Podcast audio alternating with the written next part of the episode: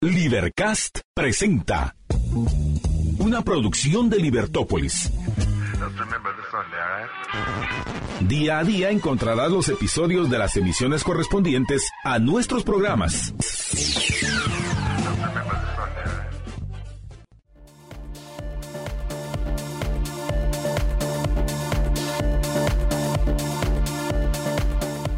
Buenas tardes, estimados escuchas. Estamos en una nueva emisión de su programa Libertópolis al mediodía. Les saluda Jorge Jacobs. Marta Yolanda se une con nosotros en el siguiente segmento y pues hoy tendremos un programa interesante.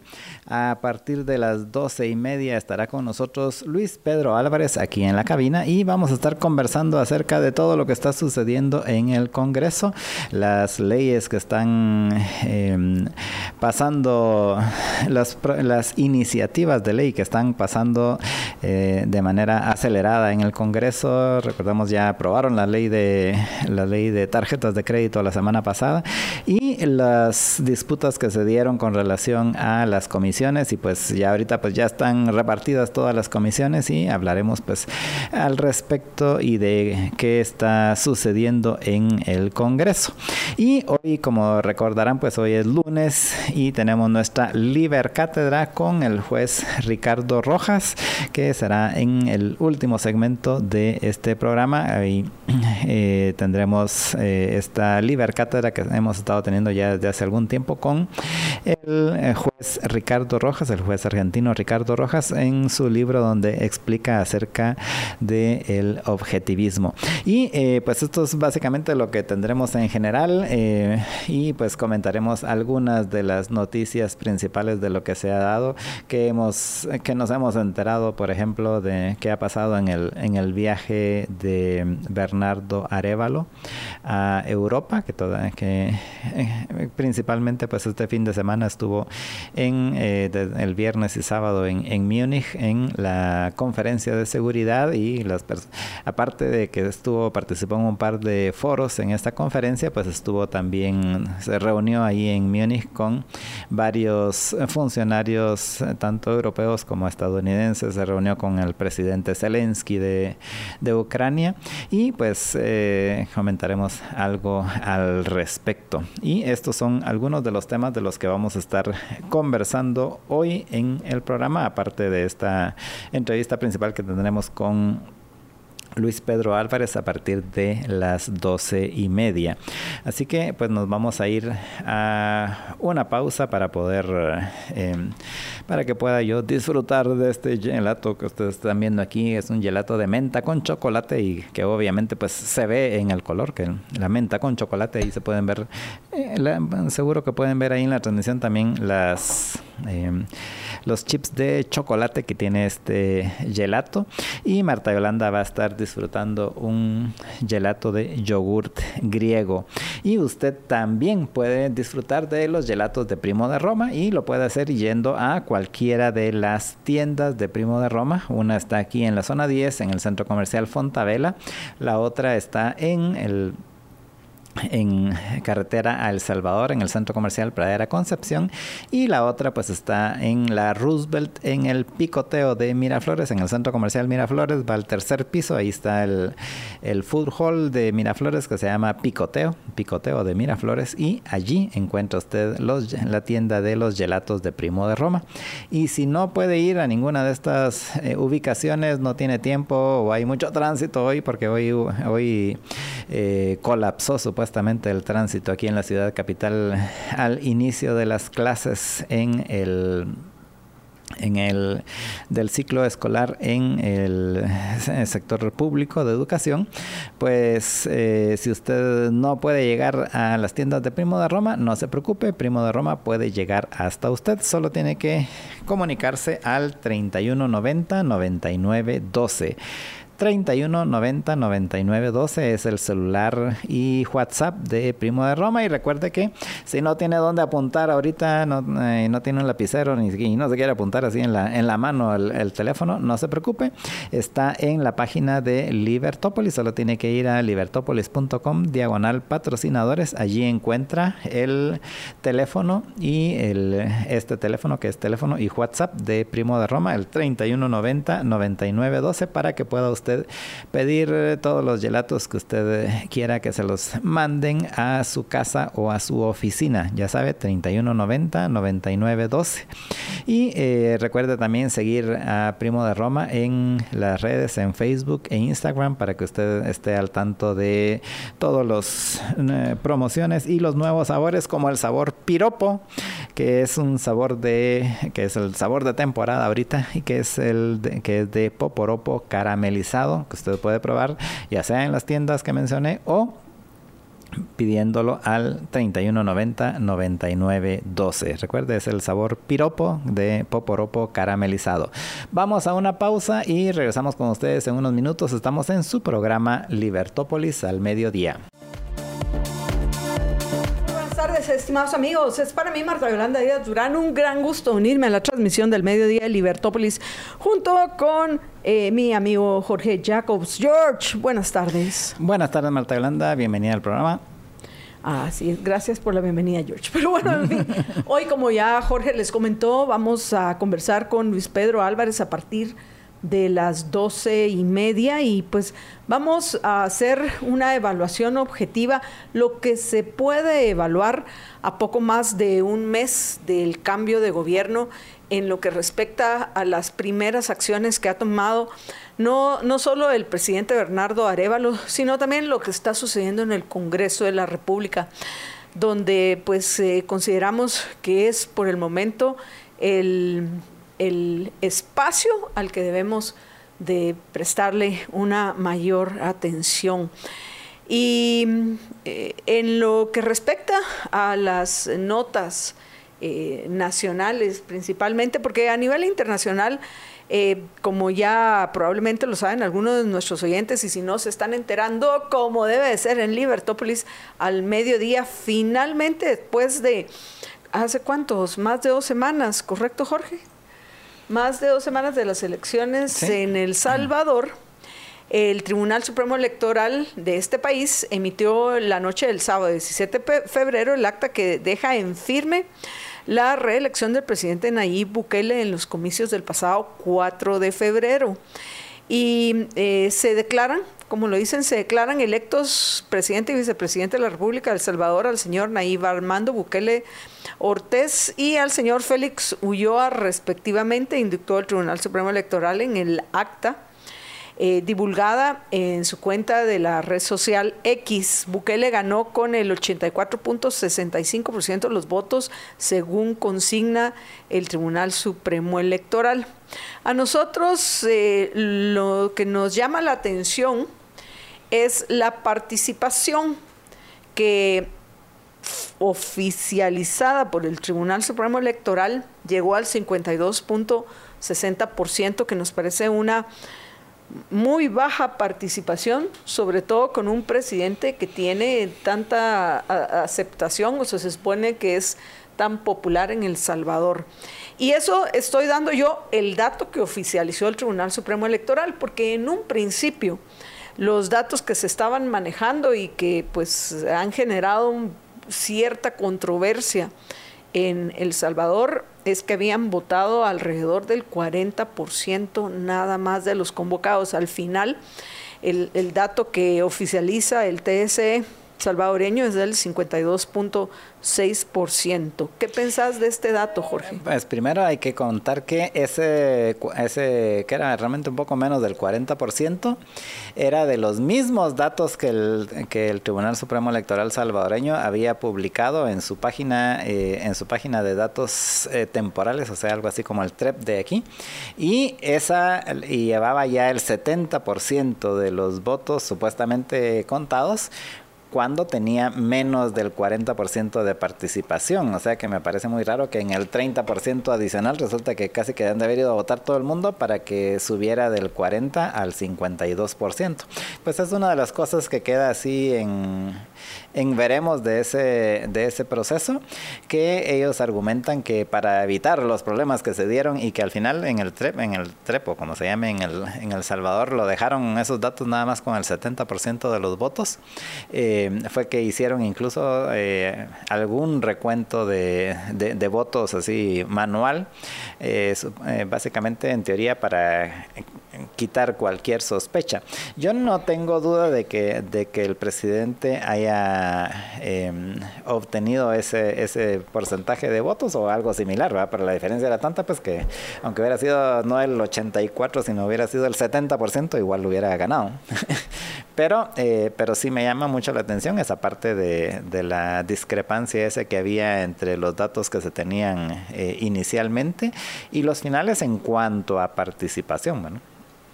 Y cambiando de tema, Jorge, bueno, estaba viendo que las otras notas que tenemos tienen que ver con la gira, esta, la primera gira europea de Bernardo Arevalo y las reuniones que ha tenido con varios personajes, incluido el presidente Macron de Francia, con quien se reunió hoy, que es eh, pues donde se encuentra previo a llegar ya a España, que, pensaría que llega mañana o a más tardar pasado, probablemente mañana, porque pues eh, ya tiene una agenda en, en, este, en este país.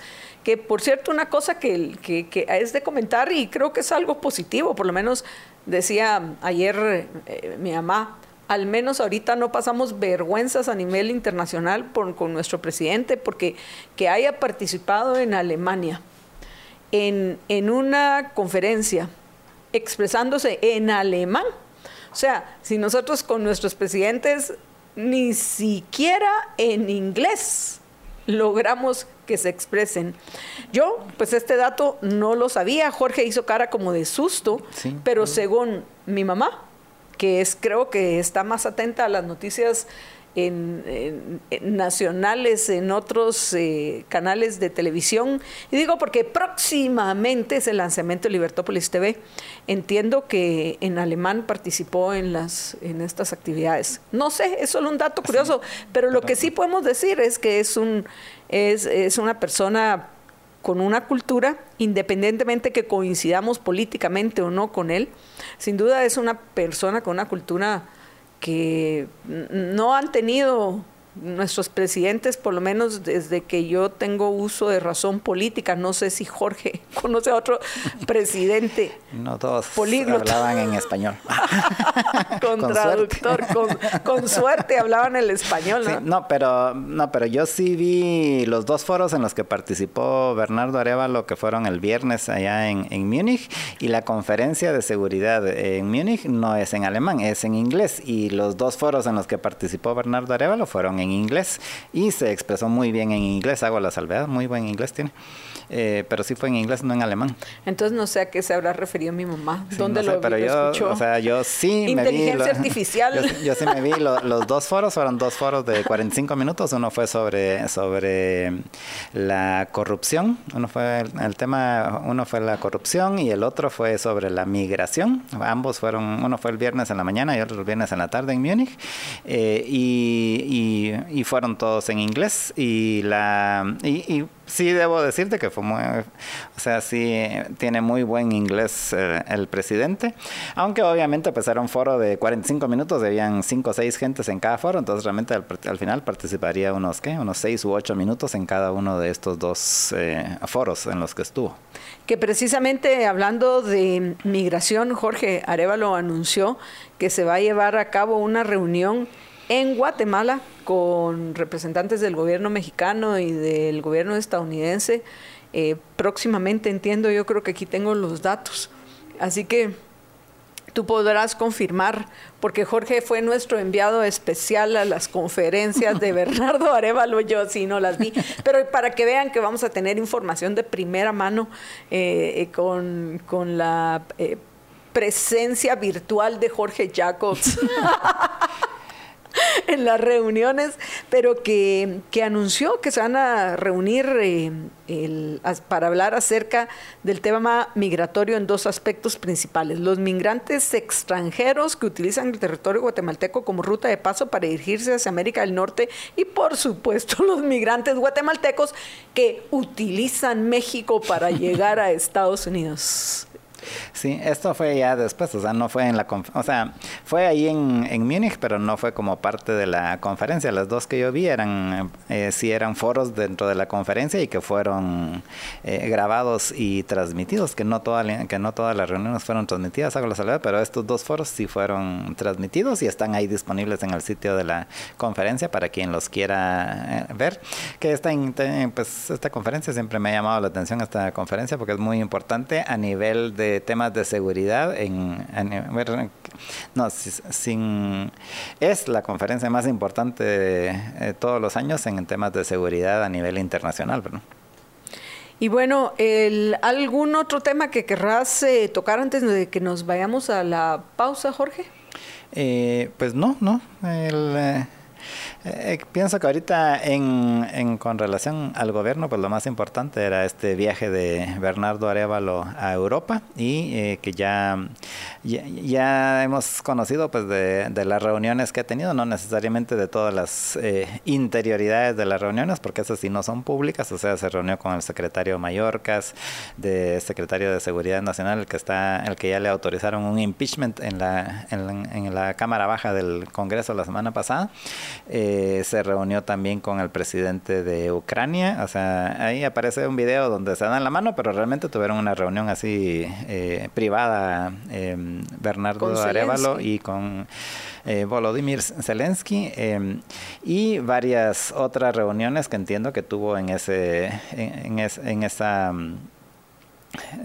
como que eh, en paralelo con la reunión esta de Múnich, entiendo que también se reunió con, con, representantes de la Unión Europea, también iba a estar en, en, Bruselas y ahora pues está ya en ya va por París y ya de ahí se va a ir para España.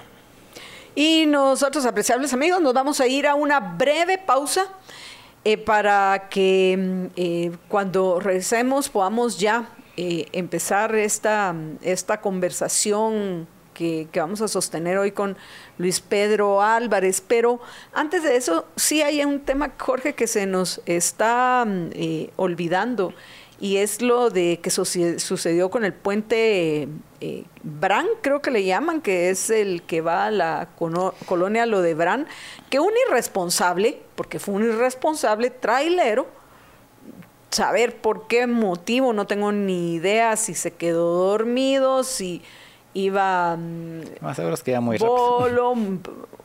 Eh, si iba cansado, definitivamente iba muy rápido. Se llevó tres columnas de, de un, según eh, entiendo, de, de, lo poco que he leído, de al final un puente que cuyas bases son frágiles, porque hay quienes ahorita están hablando probablemente este ya no tiene reparación, sino lo que tengamos que hacer es un nuevo puente. Pero sé que Jorge estuvo conversando con el ingeniero Peralta y les puede comentar un poco más acerca de, de este caso. George. Eh, Sí, básicamente lo, que pasa es de que el puente ya para los estándares actuales pues no, no, no es muy... Eh, o sea, si se hiciera ahorita pues no se haría como, como se hizo en ese momento, pero también hay que reconocer que ya ¿Cuántos aguantó, años tiene? ya tiene como 40 años ese puente. Bueno, eh, yo, y que podría haber aguantado si no, no, no pasa más. Yo viví un tiempo en la colonia, lo de Bran en los 80 y ya estaba el puente, o sea que por lo menos tiene sus 40 y pico de años el, eh, en sí nomás, eh, tener ya como 50 años el puente. Eh, y aguantó todo ese tiempo. Probablemente ahorita, eh, repito, con, la, con las estándares de ahorita, pues ya no es, no es recomendable hacerlo como se hizo en ese momento. pero em, habría que ver si es posible todavía repararlo. Yo creo que más seguro es que vayan a, tener, a aprovechar para cambiarlo, pero, pero no sé al final qué van a decidir, ¿verdad? Lo que yo me pregunto es quién debería ser responsable de pagar esos daños. Pues. Porque lo eh, vamos a pagar los, todos los tributarios y principalmente los capitalinos. ¿O cuáles son las las consecuencias que, tiene contra el, verdadero responsable de, todo este problema en una Guatemala ya de por sí que, que, se desborda todos los días, porque hoy las notas eran, cuidadito, porque ya hoy regresan todas las escuelas públicas a las clases presenciales, lo que significa que van a haber un millón y pico más de vehículos o un millón de más de, un millón de, de, vehículos circulando donde curiosamente en algunas áreas no fue tan complicado pero en otras sí hubo un desborde como dicen de las eh, del, del tránsito. Una Guatemala que es pero ya intransitable y que además de eso se da este, este accidente, no, el, el, el responsable y el, además de eso, el responsable, el, dueño del, del trailer, debería de hacerse responsable de esos gastos.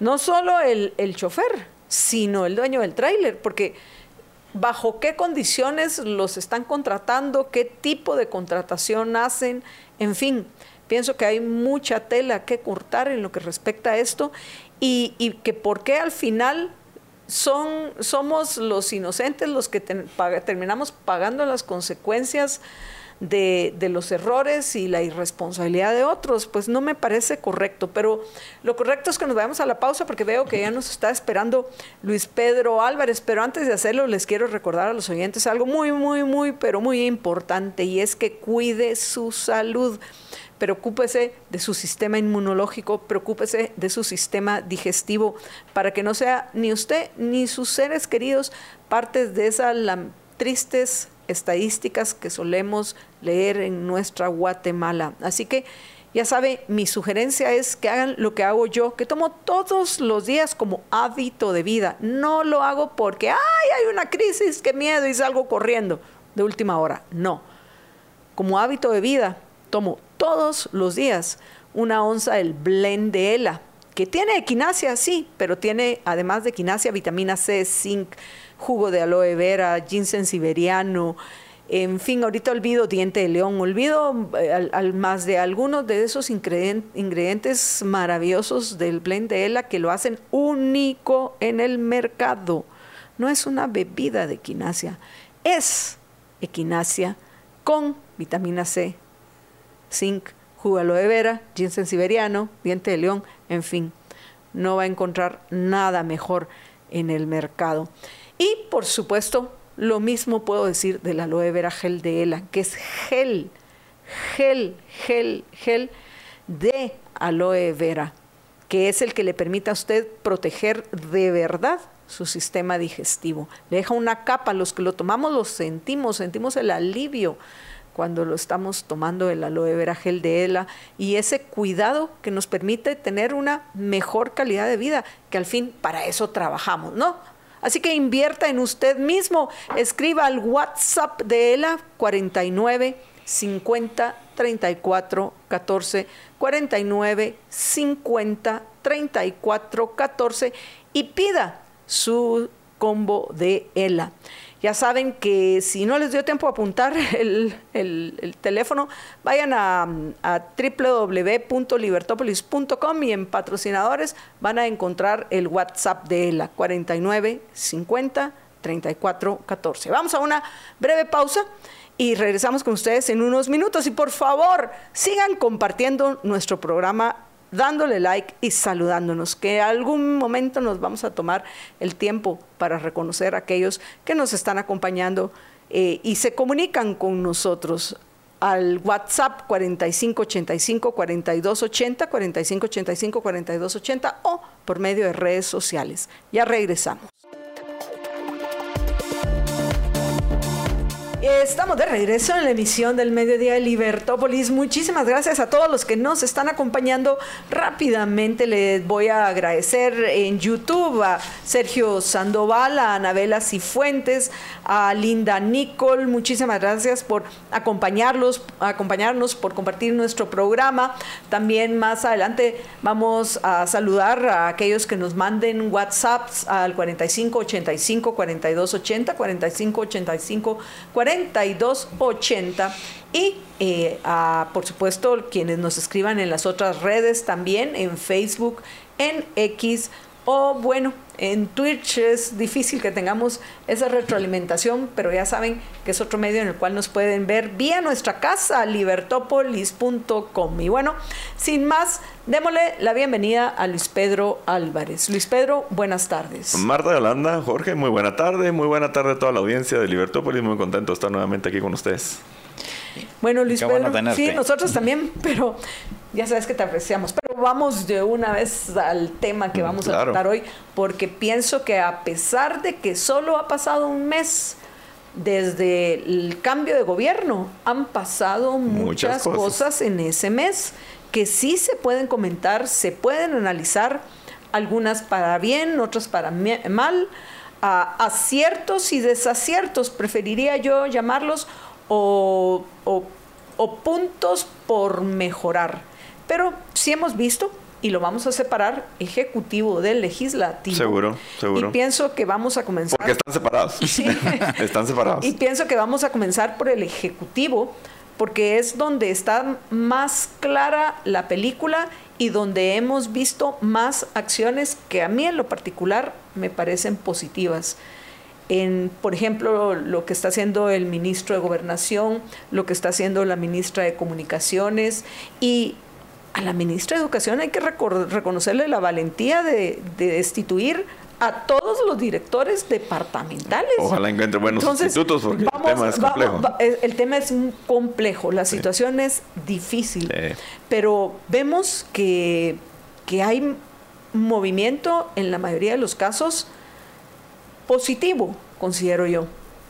También hay temas que, que hay que analizarlos en contexto general, como el que considero que más escosor ha causado en ciertos eh, espacios, como la firma de este acuerdo con cuatro, eh, con cuatro grupos de presión campesinos que por cierto no es la primera vez que, un presidente firma un acuerdo de que ese no dice nada. Ah, Entonces, vamos con, Luis Pedro para que nos comparta su apreciación de este poco más de un mes de, gobierno, comenzando por el Ejecutivo, del nuevo gobierno, comenzando por el Efectivamente, Marta Yolanda, bueno, algunos dirán un mes es poco tiempo, hay que dar beneficio a la duda, en fin, pero no, yo creo que ya se pueden analizar eh, objetivamente algunas cosas, eh, algunos... Ah, algunas cosas que podemos ver bien encaminadas, otras tal vez no tanto. Eh, y yo también creería que es importante señalar algunas debilidades. En este momento todavía son debilidades que, creo que si no se corrigen prontamente se pueden convertir eh, en cosas eh, delicadas. bueno, yo creo que evidentemente la, una de las grandes debilidades que tenía Bernardo Arevalo y Karen Herrera la veíamos venir, pero se ha pues, eh, evidenciado enormemente es la falta de cuadros. Eh, es decir, la falta de, suficientes personas con la capacidad, con la trayectoria, eh, con el conocimiento, el liderazgo para poderse hacer cargo de carteras importantes, no solo a nivel de ministerios, sino, no digamos a nivel de direcciones, sino veamos lo que está pasando en la aeronáutica civil. Eh, y es un casito. direcciones hay muchas en el gobierno. Hay más de 400 mil empleados en el Ejecutivo, ojo. Eh, Uno de los grandes problemas, que ojalá que verdaderamente reduzcan esa burocracia, porque ahí está el origen de la mayor parte de la ah, corrupción. sí, y, la, y, la, y digamos los obstáculos al desarrollo y a, la generación de riqueza, en fin, están en esa gran burocracia. Ah, pero mencionaba yo el tema de aeronáutica civil porque es un, un caso que, digamos, patentiza la realidad que está enfrentando el actual gobierno. Y es esa falta de cuadros y de personas con suficiente capacidad, gestión y liderazgo y que estén dispuestas también a participar, claro. Ah, aeronáutica civil es importantísima. El, deterioro del aeropuerto La Aurora es impresionante, eh, pero no es el único aeropuerto que maneja aeronáutica civil. Maneja el aeropuerto de Flores, el de Puerto Varios, el de Tabuleu, el de Quesaltenango, eh, y todos están en similar situación, o sea, deplorable, eh, muy mala. Y de mala a peor, es decir, tal vez, y yo recuérdense que cuando yo fui, diputado, creo que fui de los primeros que le empezó a poner coco realmente al, aeropuerto, lo visitaba constantemente, hacía públicas mis visitas, hice las denuncias, corregimos el tema de las, habían ocho puertas ocho puertas que daban a la calle, eh, una de ellas controlada por una policía privada, nadie sabía ni de quién, cuando, y lo confronté, confronté ahí con el director de Náutica Civil en su momento, en la prensa, confrontamos al guardia, pero usted, ¿y usted quién es? ¿Quién lo contrató? ¿Y qué hace? Y no, no podía responder. ¿Y esa bitácora qué es? Pues del ingreso y egreso, me. No, porque usted no es mi jefe, no, una cosa tremenda. Y eso era atrás de la pista, atrás de la pista en la colonia Santa Fe, esa, esa puerta la vi yo, ¿verdad? Eh, y cerramos, y yo decía, bueno, me, parecía totalmente contradictorio que la embajada de los Estados Unidos de hablaran en contra del narcotráfico y que no sé qué, que no sé cuántos, y no podía ni siquiera dar una pequeña asesoría en el tema que habían ocho puertas abiertas en el aeropuerto. Y esas se cerraron en su momento. No sé si después las abrieron nuevamente, pero bueno. Eh, ah, yo en su momento denuncié más de 400 plazas fantasmas habían en la aeronáutica civil cuando yo lo denuncié. Era la caja chica de Roxana Valdetti, eh, unos negocios terribles. ¿Se, acuerdan? Un tema de los depósitos de, combustible que casi lo cierra eh, también Roxana Valdetti y, sus mafias. Ah, y es, todo eso lo, digamos, lo bloqueamos. El tema del parqueo del aeropuerto, quiero decirlo, el director de aeronáutica civil da a dedo, a dedo los contra. Eso sigue ahorita los, porque la ley se lo permite. Eh, eh, la ley, digamos, general de aviación es terrible, es viejísima eh, y no se ha pasado una reforma en el Congreso de la República. Nosotros tratamos de impulsar una, ni se discutió. Em, donde el director de aeronáutica civil hace lo que se le da la gana en el aeropuerto. Pone, le da en alquiler los espacios a quien se le da la gana, no rinde cuentas de eso al precio que sea. El parqueo lo dieron a dedo, sigue en la empresa esa que yo critiqué hace, imagínate, yo tengo más de cuatro años de haber salido del Congreso y esa misma empresa sigue manejando el parqueo, nadie sabe cuánto genera ni cuánto paga. Eh, de arrendamiento. Por lo menos yo no vi que nadie en la anterior legislatura le diera seguimiento a una investigación que ya habíamos avanzado y que iba pues ya bastante... Que por eh, cierto ni siquiera había director, sino lo que había era interventor. Estuve intervenida algún par de veces y en todo el tiempo del PP y para pasar arriba del ministro de Comunicaciones, después eh, ya se regresó nuevamente director. Pero bueno, entonces... Entonces ese era el título de este Francis Argueta. Director, estaba el director, sí, es supeditado digamos al Ministerio de Comunicaciones, pero el Ministerio de Comunicaciones no ejercía su rectoría, el tipo hacía y hacía lo que se le da la gana. Y, algo raro en este caso específico es de que duró dos gobiernos, lo cual no es muy usual en... Nada usual. es muy usual aquí en Guatemala, ¿no? Y un puesto sumamente apetecible, ¿verdad? Eh, eh, lastimosamente por, por, un, por algo malo. Apetecible porque era una caja chica y un nido de plazas fantasmas y de corrupción. Eh, y este personaje nefasto para mí, de Francis Argueta, Em, eh, pues repitió, repitió, ¿verdad? Muy astutamente, seguramente cumplió con la cuota que se le pedía o, tal vez con más, eh, qué sé yo. Pero bueno, es lo que es, ahí está, el, ese problema se tiene que solventar. ¿Y a quién tienen ahí nombrar? A su segunda. A su segunda, a su, su, directora, que era la mano derecha de este personaje nefasto eh, de Francis Argueta, Argueta, sí. Entonces, eso se está replicando en muchos lados. Bueno, Hablemos, eh, por ejemplo, ahorita en el primer mes, hablemos de algunas promesas de campaña que no se han cumplido. Eso es importante. Por ejemplo, eh, el tema que se iba a reducir el salario del presidente. Yo, yo personalmente no veo mal que el presidente de Guatemala gane 13 mil dólares, 14 mil dólares al mes. Es más alto que otros, sí. Pero si, si realmente fuera eso para que no robara, no tendría yo problema. El problema es que no es así. Bueno, pero no se lo ha bajado. Es un incumplimiento de, promesa de campaña clarísimo.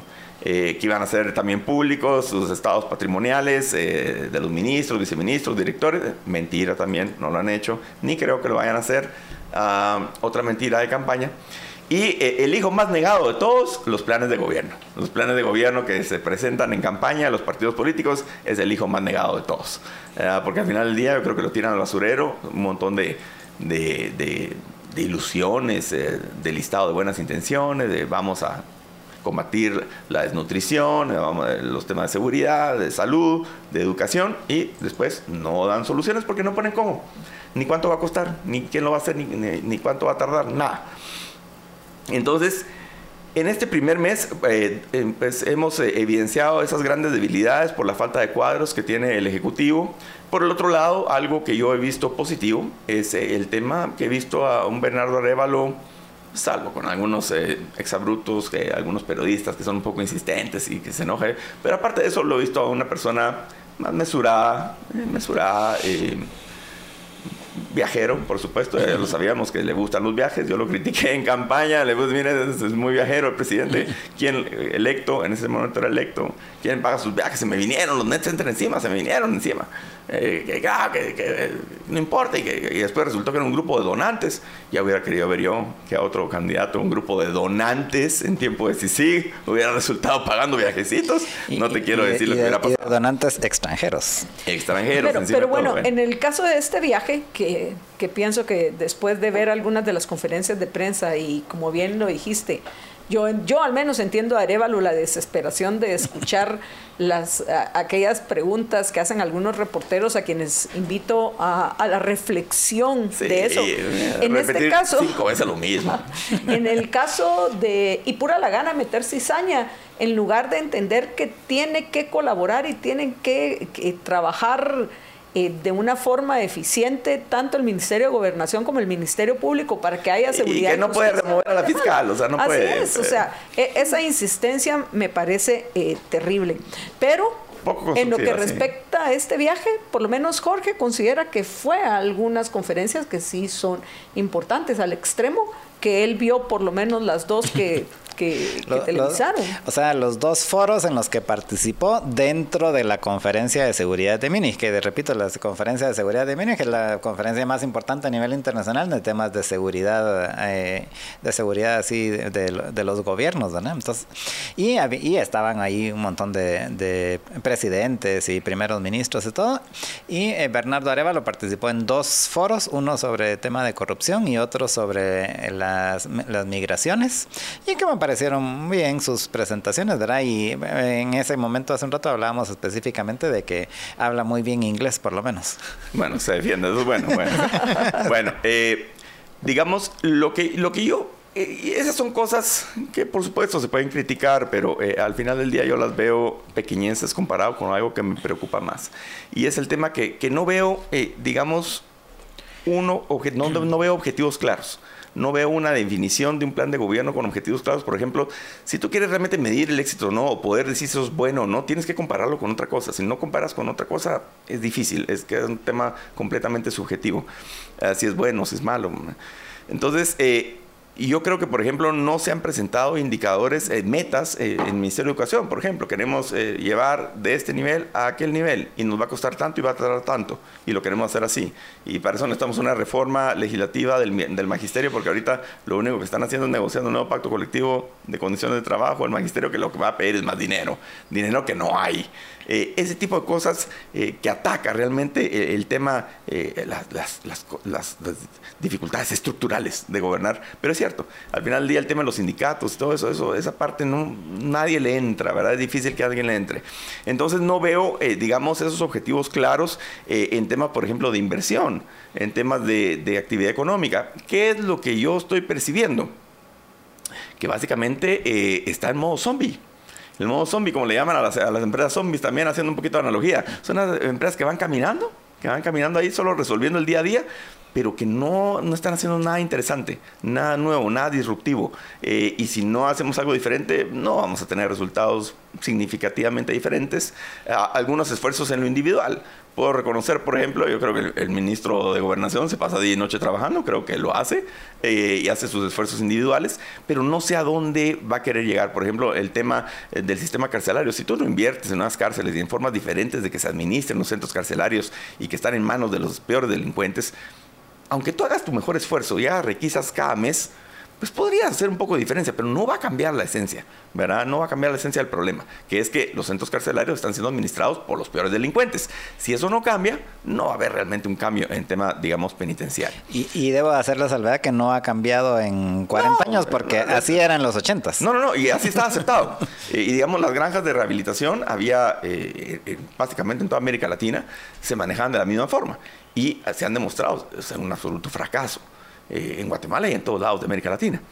Entonces, ese tipo de cambios no, no, no veo, ¿verdad? Eh, yo ese tipo de, de, una articulación de metas claras. Eh, vamos a ver qué pasa.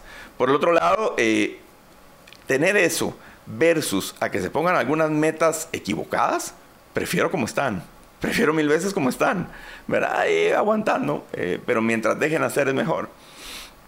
en la lucha contra la corrupción, por ejemplo, que ellos mencionaron mucho el tema de la lucha contra la corrupción, creo que están como gallina ciega, ¿verdad? Porque al final del día eh, han tratado de escoger bien a sus cabezas de, ministerios, creo que han tratado de hacer un esfuerzo de, escoger bien a sus ministros ah, dentro de lo que tienen y que medio estén alineados con la forma de pensar del señor Arevalo, digamos centro, centro izquierda, con un pensamiento un poco socialista, en fin.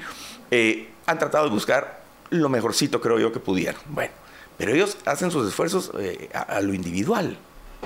Y no, no es una, una política pública en los diferentes ministerios que tú veas resultados concretos que puedas medir que puedas revisar.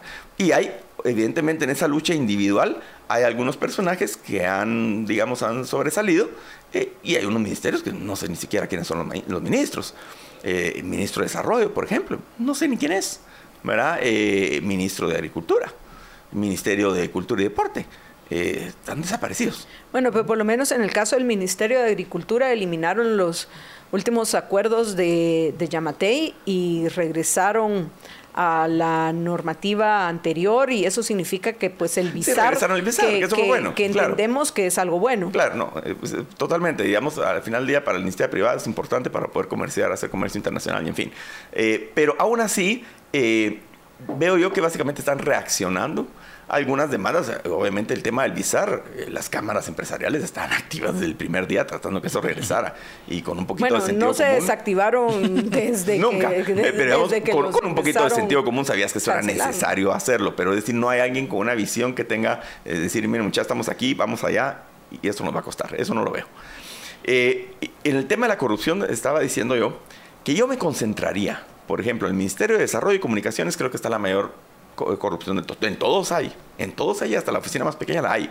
Pero en comunicaciones y desarrollo no te puedo decir. Ahí estoy seguro que si, si quieren realmente dar eh, eh, y, hacer algunas investigaciones importantes en contra del gobierno anterior, Ministerio de Comunicaciones y Ministerio de Desarrollo. Ahí van a encontrar toda la corrupción del mundo. Y estamos hablando de cientos de millones de quetzales. Cientos de millones de quetzales. Caso como el de Benito. yo pues. por lo menos, según lo que sé y según lo que he visto, sí están poniendo la atención a la corrupción en comunicaciones. Sin ir muy, lejos, la semana pasada la Cámara de la Construcción eh, presentó, tuvo una actividad. Un video de algunos testimonios, pero... Pero es que no solo, entiendo que no solo fue el video, sino hubo una actividad, Jorge estuvo presente en esa actividad, llegó la ministra de Comunicación y pues sí, obviamente, o sea, no podés tú esperar que en, un mes vaya a acabar con la corrupción. ya, ya hay Pero con el tema de la metodología, estoy me preocupa algo.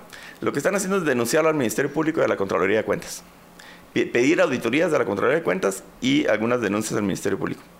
Si no hicieron nada los últimos cuatro años, yo no esperaría que hagan mucho. Eh, hay, hay formas más interesantes de fiscalizar esos temas y es hacerlo de una como, como de código abierto, como hacen, digamos, las empresas de tecnología. Y es presentarle la información, eh, liberar esa información de la obra pública, de los avances financieros, de los avances de obra, a la gente. En una página web donde tú puedas ver realmente listado, con el número NOG, con el número, digamos, de SNP y todo eso. Y la gente, cualquiera, individual, colectivamente, como quieran, ayuden. ¿Y, ¿Y quiénes van a ser los principales que van a ayudar? Los que perdieron. Los que perdieron esos eventos porque ellos van a ir a demostrar que el ganador hizo corrupción. Eso, eso es una excelente recomendación. Yo que, lo, yo que hice fiscal, y les voy a decir por qué. Yo es como, el caso, como en el caso de que deberían de publicar guatenóminas. Sí. Guatenóminas se debe publicar. debería estar el, el, listado de los 400 y pico mil empleados públicos, debería estar alfabéticamente y al lado el lugar donde trabajan, cuánto ganan y qué hacen. Eso debería estar acceso público. Por supuesto. Y te voy a decir por qué me enfoco yo en este tema de la fiscalización y, lucha contra la corrupción. Porque yo ya lo hice en el Congreso y teníamos un equipo de gente capacitada que sabía usar, no cualquiera puede usar Guatecompras, eh, el SICOIN y todos estos sistemas de, finanzas públicas, no cualquiera lo sabe utilizar, tienen códigos, tienen manuales, es difícil. Eh, ¿Y qué es lo que pasa? Los, los grandes corruptos se saben esa dificultad que existe para fiscalizar. Nosotros como diputados pedimos la información al ministerio, se tardan 10 días, después te piden la ampliación, otros 10 días, te la pasan incompleta. Bueno, de hecho, yo al, al IX y a Fonapaz les pedí un montón de información, nunca me la llevaron. Lo puedes denunciar al Ministerio Público que no te la dieron, pero al final del día no te la dan y el Ministerio Público no hace mucho cuando uno denuncia que no le han dado la información por ley de acceso a la información pública. Eh, y entonces, al Pasan seis meses y a lo mejor te desilusionas, te desanimas y ahí la dejas. En cambio, si tú abres esa información, y ese es mi consejo, si quieren realmente encontrar esa corrupción en el Ministerio de Comunicaciones, que si tú presentas las, denuncias a la Contraloría de Cuentas y al Ministerio Público, mm, tal vez algunas con mucha presión van a caminar, pero lo mejor es que toda esa información se abra públicamente, un código abierto, se abra, porque es nuestro derecho, aparte de conocerla. Es un derecho sí, porque nosotros estamos pagando todo eso. No, y tenemos derecho. La Constitución dice que todos los actos administrativos son públicos. Eh, y lo estoy hablando a nivel de ministerios, a nivel de direcciones y a nivel de municipalidades. Así debería ser, y debería ser muy sencillo ir a buscar cuáles son el 100% de las obras que están en ejecución por año, buscar por año, año tal, año tal, año tal, año 2023, pum, por ministerio, por dirección, por municipalidad, y tú puedes fiscalizar la que quisieras. A ti, por ejemplo, a ti, Marta Yolanda, tú vives en tal zona y dices, ah, aquí aparece una horita. La voy a ir a ver. A ver si realmente existe o no existe. Te aseguro en qué condiciones está? Que se sorprenderían de ver la cantidad de información que se podría eh, eh, lograr de esa forma. Y la gente que se indigna lo hace. ¿Verdad? Pero si, eh, desde, desde, un lugar centralizado, en un ministerio, no van a lograr mayor cosa. Y sabes que, y, paralelamente a eso, pero si quieres hablamos después de eso, paralelamente a eso, de lo que pasó, porque es importante hacer esa fiscalización y hacer esa denuncia y buscar responsables, por supuesto que es importante, pero en paralelo tienes que ir resolviendo. El Ejecutivo tiene que resolver problemas, ese es su mandato. Eh, tiene que resolver el ahora. O sea, está bueno buscar el tema, los temas de corrupción de antes, pero si nos vamos a quedar en el discurso, en la retórica de que los de antes nos dejaron re mal y nosotros y estamos denunciando la corrupción que hubo, pero ¿qué pasa con resolver las necesidades actuales? Si no le está dando solución a eso, en dos meses, ahorita hay un compás de espera. Pero Guatemala está que hierve. Recordemos el año, el año pasado, fue complicado con bloqueos y hasta los instó este señor, el señor presidente, pero eso que le pasó, eso que él estaba de acuerdo el año pasado, le puede volver a ocurrir en cosa de meses este año, eh, si no hay respuestas claras y contundentes a darle, empezarle a dar soluciones concretas a esas demandas. Un tema que nosotros hemos comentado aquí, que es paralelo a lo que vos mencionaste, es también que se debe de abrir eh, guatenóminas para que podamos ver todos quiénes son todos los 400 mil empleados del gobierno y cuánto, y cuánto ganan y si es que realmente están trabajando en el gobierno. Mira, eh, y te pongo una muestra un botón. Eh, cuando subió, cuando entra la nueva ministra de, de Ambiente, eh, publican eh, que ella había sido consultora y que había tenido 500 mil quetzales de una consultoría el último año y otras personas que la acompañaron en consultorías de 300, 400 mil quetzales, jóvenes que no tenían la preparación del caso. Eso se lo sacaron porque ella subió ahí. ¿Cuánto más hay de eso? De esos estudios, de esas eh, consultorías, de esos 029. Hay muchísimo que los va a investigar la nueva persona que llega. Cuando, si cuando te sientas tú, por ejemplo, en un ministerio, te empiezan a caer con todos los problemas del día a día, no, nadie va a investigar lo que ha pasado, ni las plazas fantasmas, ni los contratos, ni las, todo esto que estamos denunciando nosotros. La única forma es abriendo esa información a la población y que cualquier interesado el más interesado es el que probablemente quiere tu trabajo, o el que perdió la licitación, o el que se siente ofendido por algo.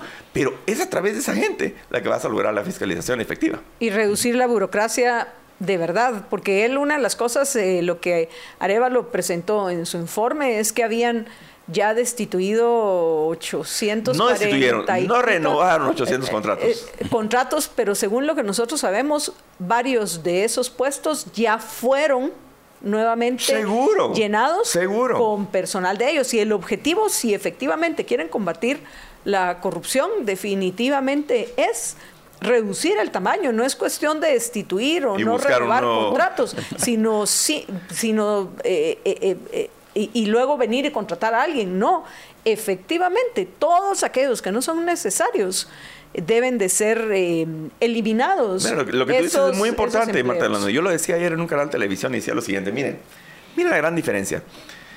Si tú quieres comparar peras con peras y manzanas con manzanas, del primer mes de gobierno de Milei en Argentina, tiene resultados bien concretos. Entró, y no es que no renovara 30 mil empleos en el gobierno, no, lo cerró. Se cerraron esas plazas, ya no hay sustituto. Entonces ahí sí hubo un ahorro efectivo. Y ese ahorro efectivo de más de 30 mil plazas y varios ministerios le produjo que este primer, la proyección para este primer bimestre eh, del año en Argentina va a haber un superávit eh, financiero, fiscal, que no había en más de 11 años en Argentina. Entonces, cosas bien eh, contundentes, bien tangibles, ah, con un resultado claro. Pero cuando dicen, bueno, no recontratamos a estas 800, se les canceló el contrato. Pero lo que tú dices, ¿y cuántos de esos han recontratado, pero ahora con allegados? Esa es la pregunta que no responden. Entonces, eso es lo que yo digo que esa falta de, visión clara y decir, bueno, si nuestro objeto es luchar contra la corrupción, él decía que el 40% del presupuesto se iba en corrupción. Ah, ese número se lo sacó de la manga, se lo inventó, no tiene ninguna base. Hago la salvedad de, que en la conferencia esta de Múnich dijo que había un estudio a nivel centroamericano y que, y que decía que el 30%, ahora ya lo bajó el 40 al 30%. Y, no dijo tampoco cuál es el estudio y seguro nunca lo va a presentar. Eh, Ponele que yo creo que puede ser un 10%, que igual es una millonada. Imagínate, de 115 mil millones, un 10% son 11 mil 500, 11 mil 500 millones de quetzales que empíricamente se los roban. Eh, eso equivale a, una carretera de cuatro carriles de México a El Salvador todos los años.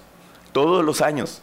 En cuatro años podríamos tener cuatro carreteras de doble carril de México a El Salvador si, si fuera un 10% de robo del presupuesto, que creo que por ahí va la cosa.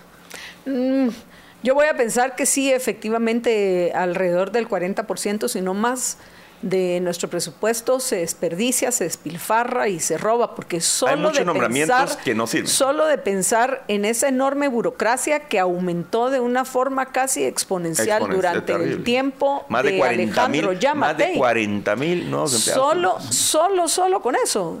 La mayoría es corrupción.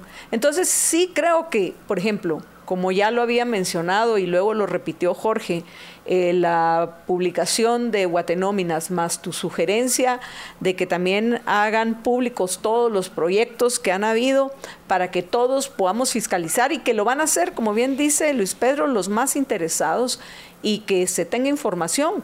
Solo con eso se podría estar ahorrando un montón de, de dinero de nosotros los guatemaltecos. Pero eso me lleva, y yo sí voy a seguir haciendo eh, referencia a lo que dijeron en campaña, el 40%, porque eso fue lo que dijeron. Y la semana pasada yo desde estos micrófonos le preguntaba al ministro de Finanzas que si mintieron durante la campaña política. Porque ¿cómo es posible, cómo es posible que ahora salga, y esto sí es, porque a ver, yo en general pienso que este primer mes fue mucho mejor de lo que la mayoría esperaba en lo que respecta en el Ejecutivo. Y, yo, yo, Marta Yolanda Díaz Durán, en mi opinión, con todo lo que se pensaba que iba a pasar en cuanto llegaran al ejercicio del poder, Bernardo Arevalo en el Ejecutivo y los diputados del movimiento Semilla, los cuales ya vamos a hablar más adelante, porque yo sí pienso que lo que ya nosotros hemos mencionado es que están habiendo un, eh, eh, eh, conflictos ya dentro de los diputados del movimiento Semilla y el presidente Arevalo, que también quiero recordar que él lo dijo antes de tomar posesión. Y bueno. y él lo dijo, no voy a gobernar para un partido. Y nosotros tenemos ahí esa entrevista que le dio a Prensa Libre. Yo no vengo a gobernar para un partido y así debe ser. Entonces yo, si mi evaluación, la mía personal, es que este mes en lo que respecta al Ejecutivo fue mucho mejor de lo que yo esperaba. Porque podríamos haber visto que en lugar de estar un gobierno zombie, como lo ha llamado eh, Luis Pedro, podrían haber empezado a... El PP a los 15 días presentó un paquetazo tributario al Congreso de la República. Entonces podrían haber empezado con, medidas más intervencionistas, socialistas, etcétera. Entonces, si en la mayoría de los casos se ha mantenido a un nivel, entre comillas, zombie, y en los espacios en los cuales están actuando, vemos a, a, un ministro que debería de conocer su trabajo porque ya ha estado en el Ministerio de Gobernación y, una ministra de Comunicaciones que, en la medida de lo posible también la señora ya deberían está denunciando. Eh, está denunciando que al final es lo que ha pedido Consuelo Porras, es que yo no tengo denuncias. Entonces ahora, señora fiscal, tiene las denuncias a trabajar y a investigar porque no puede decir que no tiene denuncias porque ya las tiene, porque también hay que presionar a Consuelo Porras para que dé seguimiento a todas esas denuncias de, corrupción. Entonces, yo quiero decir que para la expectativa de que ya ahorita Guatemala se debería estar convirtiendo en, en el proceso de convertirse en la próxima Venezuela, lo que ha sucedido en lo que respecta al Ejecutivo me ha parecido hasta que si lo comparo con lo que pasó con Yamatei, con Morales, con Otto Pérez Molina, como ya lo mencionaste, solo para, para y podría llegar hasta fácil, hasta a, principio de siglo. Me parece que lo han hecho mejor de lo que se esperaba. Eso sí, coincido contigo de que tienen que tener claros los, ¿cómo dicen? Los KPIs, las medidas, por lo menos en lo que respecta, por lo menos en lo que respecta a infraestructura, sí entiendo que está claro cuál es el objetivo y el objetivo son 3 mil, ¿cuántos? 4 mil millones. Casi no, 4 mil kilómetros, de, carreteras, en los próximos años. y, y esa va a ser ya un punto de medida para lo que vayan a hacer y si algo necesitamos es carreteras en Guatemala, medios de comunicación. Entonces, eso por supuesto no significa, oh, Marta Yolanda ya es semillera. No, porque parece que el que ya no es semillero es Bernardo Arevalo. Y es ahí donde vienen los, los problemas, que por supuesto ahorita es, digamos, el mes de, en el cual se han ido acomodando. claro. Entonces, eh, eh, vamos a ser más benevolentes en esta, en, por lo menos yo voy a ser más benevolente en, Creo que lo correcto. en mi análisis, pero siempre objetivo. Ya menciono que, y a eso quería yo llegar en general, y de las pocas cosas que a mí me parecen terribles y sí voy a criticar, es al ministro de Finanzas, con esa su solicitud de eh, que no ha presentado todavía, pero me imagino que presentará esta semana esta solicitud de ampliar el presupuesto en 10 mil millones de quetzales, porque es terrible. Si se supone que entonces entonces mintieron. Eso era lo que yo le cuestionaba a Jonathan Mencos. Entonces mintieron durante la campaña política. Fue una campaña populista, pero hay que hay, que, presionar claro, hay en que ese punto. por supuesto. ¿Por qué? Porque si lo pasa, lo más probable es que sí lo van a aprobar. ¿Por qué? Porque al final la, la Comisión de Moneda y Finanzas quedó al movimiento, al partido cabal, entre comillas, pero en realidad le quedó al movimiento Semilla porque la preside Julio Héctor Estrada, que ese, ese, e, él está totalmente aliado con los, el movimiento Semilla. Entonces, es un, una contradicción que esa sí la vamos a señalar. No, no debe una contradicción delicadísima, Marta, imagínate que si realmente, como digo, ponerle que no fuera el 40, que fuera el 20, 15, 10, Ahí está su dinero. ¿Para qué quieren más dinero? Solo para darle premios a algunos constructores para lograr los apoyos en el Congreso de la República. Eso es la vieja política, pues. Eh, yo así lo veo. Eh, y, después cuando ves que le dan plazas a un expresidente del Congreso eh, mediocre, chueco, ahí de, gerente del INTECAP, y yo te digo que yo, estuve en esa gestión, sé lo, mediocre que es. Y entonces empiezas a ver ya temas de la vieja política. ¿Verdad? Eh, básicamente estar buscando apoyos por plazas. Eso es, a eso estamos cayendo. Eso es muy delicado y eso sí le criticaría yo a Bernardo Révalo. Eh, y, aquí viene, no sé si quieres que pasemos ahora, tenemos que ir a pausa. Sí, tenemos que ir a una donde, pausa. Eh, analizar el tema legislativo y la comunicación, pese a que hay separación de poderes y qué bueno que la haya, pero también debe haber comunicación y debe haber cierta articulación de algunas políticas públicas y ahí es donde sí vemos problemas y yo creería que los mayores problemas que está llevando Arevalo se los están contaminando al Congreso. Puede ser solo, eh, Jorge, tu, tu resumen final de esta primera parte, porque ya nos vamos al legislativo y yo repito, para mí lo terrible, terrible, terrible es esa intención del ministro de Finanzas de pedir una ampliación de 10 mil eh, millones de quetzales que ojalá al final no lo hagan o que de alguna manera pasa en la Comisión de Finanzas, pero que no sea aprobado en el Pleno, porque además de eso es contradictorio en lo que respecta a lo mismo que ellos ofrecieron. Les va a traer más pérdida de apoyo político esa ampliación que lo que les pudiera representar en ganancia. Bueno, a menos que se vayan a quedar con esos 10 mil millones de Con un beneficio directo. sí, bueno, yo estoy de acuerdo también en que, en que mm, no ha sido tan malo como se esperaba, que pienso que han eh, actuado, pero también falta, también estoy de acuerdo con lo que dijo Luis Pedro, de que hace falta un norte, ahora eso se ve así muy, eh, que no tienen una dirección eh, específica y em, Pienso que también lo de los 10 mil millones de quetzales sí es un abuso y em, que se les va a revertir, aunque probablemente sí tengan los votos en el Congreso para lograrlo, pero tarde o temprano se les va a revertir y eh, espero que oigan las advertencias. Y probablemente van a tratar de pasarlo antes de la elección de gobernadores, ah, porque eso no lo mencionamos.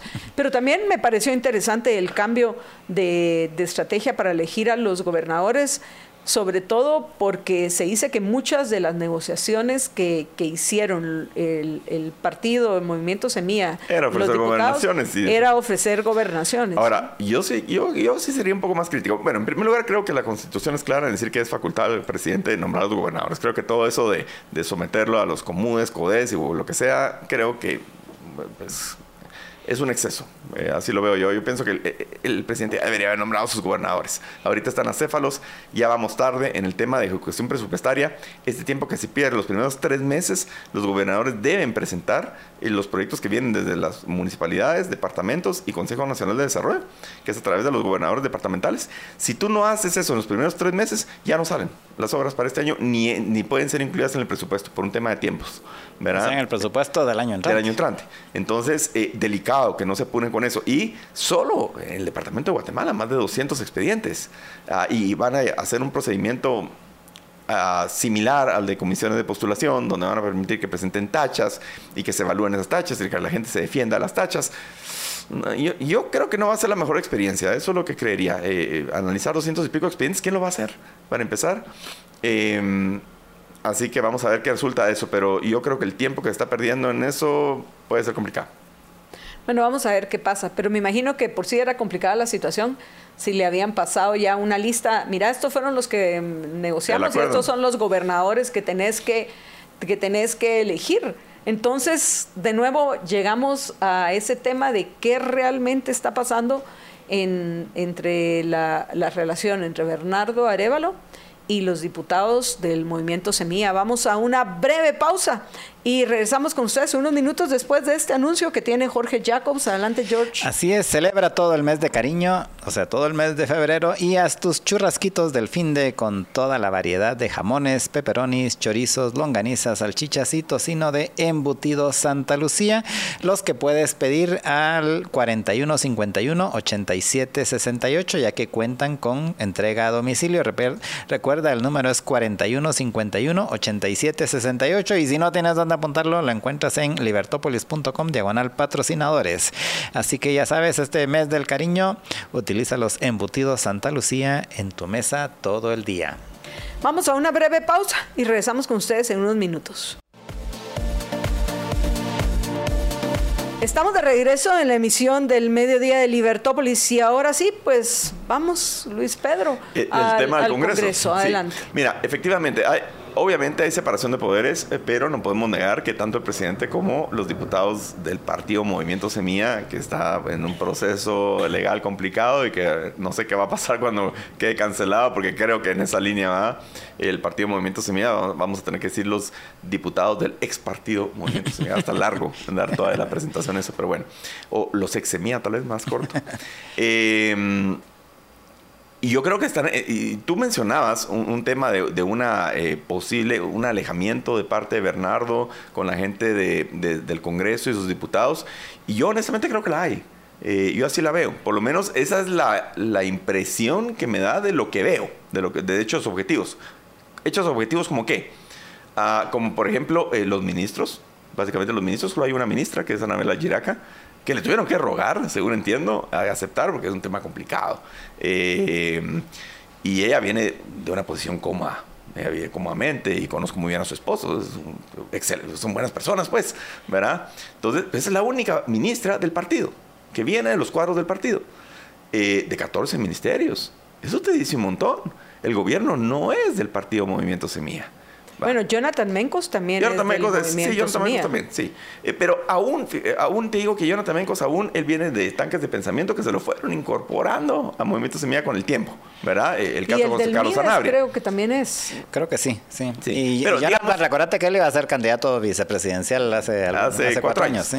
Eh, Pero yo más creo que toda esa gente la, la fueron sumando, ¿verdad? Eh, pero no son los que hicieron el partido, en realidad. Bueno, Eh, de ahí... A excepción de Giraca, ella sí ella es de sí, las no, ella fundadoras. sí, ella sí es fundadora, ella es ideóloga, ella es de las que se juntó en una mesita y empezaron a pensar en un partido político. O sea, ella sí es, es de los cuadros del partido, pero bueno.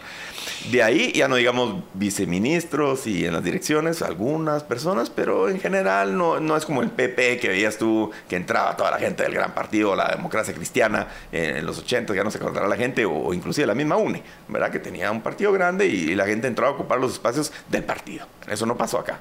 Eh, creo que es bueno, creo que es bueno que no ha pasado. Pero bueno, se reparte el poder. Pero sí veo, por ejemplo, eh, el día que el presidente estaba presentando sus resultados del primer mes de gobierno, estaba en el Congreso de la República, al mismo tiempo estaban en una conferencia de prensa los diputados del Partido Movimiento Semilla de un problema, de un tema que ellos habían tenido y el tema de, de la ley de, de tarjetas de crédito y otros temas que ellos estaban denunciando en su momento. Al mismo tiempo, las cosas no se hacen, Eh, en política eso no se hace. Eh, Eso, es decir, estás completamente desarticulado. Y al final del día, eh, digan lo que digan, pero lo que quiere un partido político es reelegirse, es mantenerse en el poder. Entonces, cuando, si ves que tu presidente va por este lado y tu bancada va por otro lado, hay un problema. Hay un problema. Bueno, por otro lado, el Ejecutivo no ha presentado, que es parte de lo que yo estaba criticando con la falta de objetivos claros, eh, si no tienen buenos objetivos, mejor que no lo hagan. Eso se lo digo claramente. Mejor, si no tienen algo claro y no tienen clara película, ni qué van a hacer o cómo solucionar algunos problemas de fondo, mejor que no propongan nada. A proponer una tontería. De buenas decir, intenciones está empeorando. Pero, por ejemplo, tú tienes el ejemplo, y nuevamente voy a mi ley. Mi ley presenta, bueno, su ley omnibus, ¿verdad? Y dice, señores, eh, yo no soy el Congreso, pero aquí traigo un paquete de leyes al Congreso. El PP lo que hizo fue un copy-paste de un paquete tributario de la UNE, que fue fatal, eh, pero lo presentó a ellos por cumplir. A, a eso me refería con, si no tienes algo bueno que presentar, mejor no lo presentes. Eh, pero a lo que voy es que el Ejecutivo no tiene, no tiene un paquete así, en diferentes áreas. Por ejemplo, activación económica, infraestructura, lucha contra la corrupción, en fin, eh, o transparencia, porque no necesariamente es solo estar metiendo gente presa, sino también lo que quiere es que no se vuelva a dar. Eh, y era lo que decíamos, queremos que Guatenómina se vuelva público, eso hay que meterle una ley. ¿Verdad? Eh, y Guatecompras hay que modificar el tema, quieres elevar a Guatecompras a un tema de ley, no se le puede llamar ley de transparencia, donde esté toda la información a acceso público, ese tipo de cosas podría ser un paquete interesante que el Ejecutivo podría llevar al Congreso y obviamente recibirlo, los diputados de, su partido, eh, recibirlo, decirlo, bueno, eh, nosotros lo vamos a apoyar. Ese tipo de cosas son cosas que en política lo tienes que hacer si quieres que tu partido se relega, pero si dices, bueno, el partido eh, lo van a cancelar y no vamos a seguir juntos, de aquí, aquí nos divorciamos, llegamos juntos a la cama a, a gobernar, pero aquí nos divorciamos, eh, pues creo que van en el camino correcto, si el divorcio es lo que quieren. Bueno, ¿verdad? ahora en lo que efectivamente ha pasado en el Congreso, Luis Pedro, ¿qué pensás de, por ejemplo, el- la aprobación de la ley de tarjetas de crédito? Mira, para mí la ley de tarjetas de crédito es una ley intervencionista. Yo personalmente soy crítico de algunas empresas eh, privadas en el tema de cómo manejan información. Creo que hay empresas que mienten porque me han mentido a mí. Eh, te dicen, bueno, eh, que la tarjeta de crédito eh, va a cobrar 1% de interés mensual. Y mentira, yo a veces he dejado de pagar una tarjeta de 50 quetzales que no la uso y me cobran el seguro de 50, 55 quetzales. Y al siguiente mes me pretenden cobrar 250. O sea, e- e- eso, eso te lo digo, eso no me lo están contando, eso yo lo he vivido, ¿verdad? Y me da risa, le digo a, en mi casa, miren esta ridiculez, o sea, eran 50 que sale del seguro eh, y, tal vez me tra- atrasé un día, no es que no lo pagara, tal vez me atrasé un día. Eh, mi día de pago era el 10 y pagué el 11. Ah, una cosa así.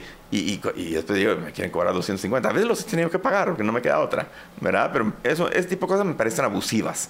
Eh, la llamadera, los teléfonos es una cosa abusiva, el acoso es abusivo. Tenía yo un banco, eh, una casa, un, apartamento que rentaba, eh, que la línea ahora, eh, ya, no- la gente no tiene líneas fijas, pero rentaba, había un teléfono fijo y sonaba y sonaba el teléfono los domingos a las 6 de la mañana, empezaba a sonar la- la- la computadora del- de este banco, que llamaba y llamaba y llamaba y no me paraba de llamar en toda la mañana del inquilino anterior.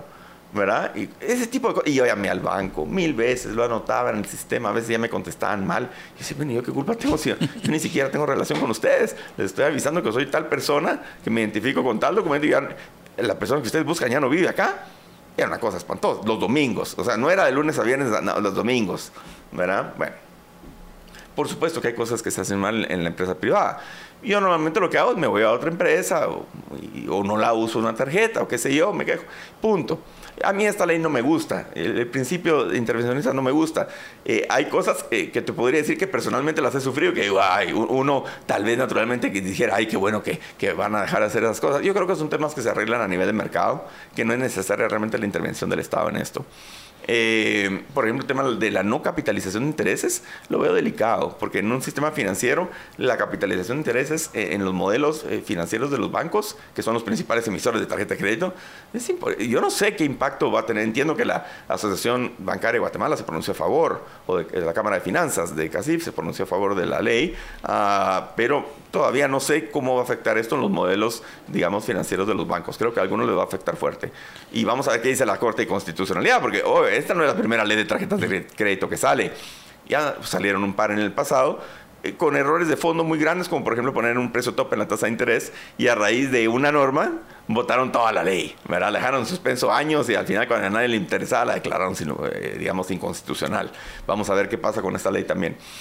Creo que esta ley no... Que entra en vigencia hasta seis meses. después de Y no se ha publicado, claro, tiene que ir al Ejecutivo, no se ha todavía publicado y pasarán seis meses. Bueno, vamos a ver qué pasa. Pero son, yo creo que estas leyes al final del día son leyes que, que recogen, que están por ahí en el Congreso. Mucha, ¿qué hacemos? Pero es a lo que voy. No hay objetivos claros, no hay una agenda legislativa clara. Te lo soy honesto, por ejemplo, cuando yo participé en 2011, 2011, teníamos algunas leyes claras que las estábamos impulsando desde campaña. Y que cuando llegamos al Congreso las impulsamos, las perdimos algunas, pero eh, es decir, teníamos claridad hacia dónde en el partido se definía, eh, digamos, las iniciativas de ley que se estaban impulsando y a lo largo de la campaña se hacían de conocimiento público y cuando se quedó, pues obviamente es un tema de votos y si no los tienes no lo logras, pero tú tratas. Creo que ellos no tienen una agenda legislativa. Yo que sepa, se me han presentado una agenda legislativa como tal.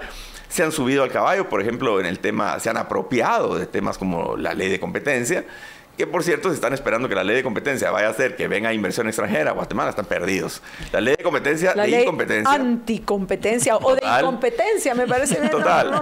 Mira, e-, esa ley es para satisfacer, pero veamos a quién satisface. Es para satisfacer a los burócratas, algunos, algunos burócratas europeos, algunos burócratas de Estados Unidos, uh, que eh, yo no sé, tienen sueños húmedos con esto, la ley de competencia, porque creen que con eso van a frenar a las grandes empresas del mundo, que no es cierto tampoco. Eh, y, por supuesto, esta no es la forma de quitar los privilegios. Quitar los privilegios vas al Ministerio de Economía, de Salud y de Agricultura, quita los privilegios arancelarios y no arancelarios y pum, se acaban los privilegios, se acaban los monopolios, se acaba todo y, hay libre competencia. Así de sencillo. Es un tema de voluntad política. Así es que, eh, eh, pero vuelvo y regreso de que el Partido Movimiento Semilla no tiene, y sus 23 diputados no tienen una agenda legislativa clara. Eh, creo que a nivel particular, recuerdo que la diputada Ligia Hernández eh, presentó una ley y algunos otros diputados se sumaron en un tema de, resarcimiento ah, y una ley un poco compleja, eh, que creo que no va a ningún lugar, pero un tema individual. Eh, no hay un tema como partido, como bloque, que no son bloque como tal, legal, porque ya quedaron como independientes, pero es decir, ellos no han presentado nada juntos. Y vuelvo y repito. Y luego las cosas que presentan. Si van, te iba a decir, vuelvo y repito. si van a presentar una tontería, solo por presentar, mejor no presenten nada. Sí. Mejor concéntrense en desregular y yo me preocuparía, por ejemplo, en eliminar impuestos estúpidos que no sirven para nada, como el de herencia de legados y donaciones, como el de distribución de utilidades, que ese sí produce un efecto nefasto en Guatemala. Yo fui testigo porque era asesor jurídico de varias multinacionales importantes en el país que sacaron su casa matriz, que ya estaba operando en Guatemala, por esta ley de distribución de utilidades que cobran el 5% por distribuir utilidades cuando ya pagaste impuestos sobre la renta y eso les ocasionaba a ellos doble tributación, se fueron de Guatemala, se fueron muchos de ellos a Panamá, algunos a Costa Rica, por esta ley, la de distribución de utilidades. E, ese tipo de cosas sí se deberían concentrar y eso, eh, leyes que más se referían a derogar leyes, que son nefastas. Eh, les estoy mencionando ahorita rápidamente, pero hay más. Entonces, creo que deberían empezar a hacer su deber en eso. Me preocupa eh, que ante la demanda de la gente de resultados empiecen a lo loco. Porque que eso, es lo que parece, están haciendo locuras. Pues, como te digo, pura gallina ciega. La ah, ley de la menstruación digna, la ley de el, el, papá que se le tienen que dar permisos si, si su pareja está embarazada, que, que le den el así como está la la, la licencia de, para las madres cuando tienen a el su hijo, que también se lo den al papá. Eh, Tonterías de que no, no van a ser de mayor beneficio y se han subido a otras iniciativas de ley. Entonces, yo, y, encima de todo, como ahora pues, les tocaría fiscalizar, que no hicieron mucho en los últimos cuatro años, porque yo no vi casos grandes, importantes de fiscalizaciones o denuncias de Movimiento Semilla al gobierno de Amatei, pese a que lo denunciaban todos los días de corrupto, pero no decían qué, y cómo, ni cuándo. Pero bueno, eh, siendo ahora partido oficial, creo que menos, no vamos a esperar mucho de eso eh, cuando empiece a ocurrir, porque seguramente empezará a ocurrir y nos, ya. Nos quedan cuatro minutos para terminar y no hemos hablado de la alianza dentro del Congreso. ¿Qué pensás de esa alianza? Bueno, esa alianza, como decían, que estaba pegada con chicle, eh, ya he visto unos ataques entre, entre miembros de la alianza muy fuertes.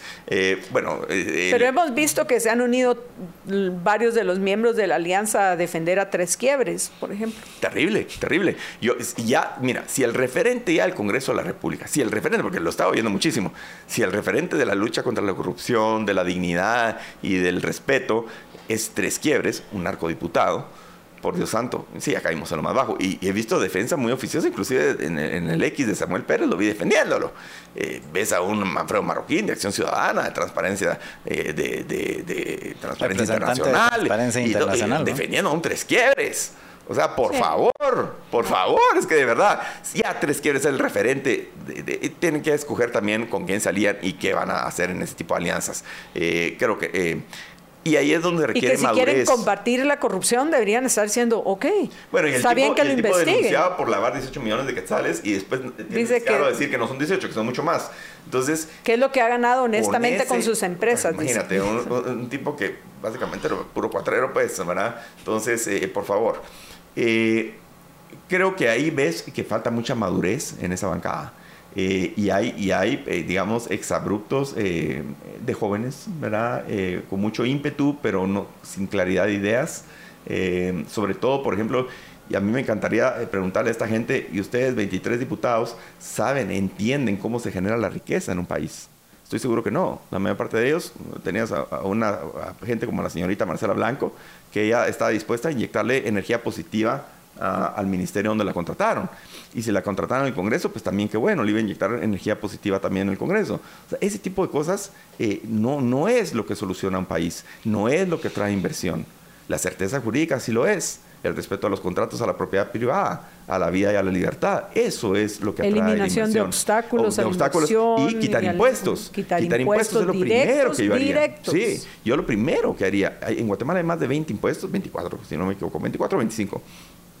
Yo por lo menos eliminaría, eh, dejaría uno o dos. Eh, bueno, si no puedes hacerlo en la primera tanda, pues dejo tres, que serían el IVA, el impuesto sobre la renta y el, y el UCI. Eh, todavía que esos en el futuro los puedes ir quitando, pero digamos, el, el 80%, 85% de los impuestos vienen de esos tres impuestos, quitas todos los demás, ¿verdad? Pero ese tipo de, claridad ya no la tienen. Nos queda un minuto tuyo para eh, concluir. Marta Yolanda, bueno, vamos a seguir muy de cerca eh, los de las cosas que se están dando. Eh, el, el, viaje, independientemente que pudo haber tenido algunas cosas positivas el viaje del presidente eh, con, en lo prematuro, por lo menos desde mi punto de vista eh, sí fue prematuro. Hay cosas como por ejemplo que no tiene todavía definido ni nombrado a todo su gabinete en temas de direcciones importantes, temas como la aeronáutica civil y otras. Creo que eso sí demanda eh, toda su atención. ¿Verdad? hoy iniciamos el, el, ciclo de clases en un, en un estado calamitoso, ah, así es que yo sí le exigiría a cada uno de los ministros que presenten un plan operativo anual, le llaman el POA, el famoso POA, y que lo presenten no solo a él, obviamente con su autorización, pero que lo presenten a la población, porque eso es lo que esperamos todos, eh, respuestas concretas a problemas concretos. Luis Pedro, gracias eh, por acompañarnos, igual que siempre, igual a ustedes, apreciables amigos, un gran gusto. Por favor, sigan compartiendo y comentando los programas de Libertópolis. Jorge y yo también nos despedimos en este segmento porque viene con ustedes el juez eh, Ricardo Rojas, eh, que ya saben está a cargo de la Liber Cátedra por estas fechas, presentando el capítulo 8 de su libro La el, de realidad, objetividad y, razón, el capítulo 8, la base de la ética objetivista. Así que aprovechenlo. Cuídense muchísimo. Recuerden que una sola vida tienen. Sean felices. Muy, pero muy felices.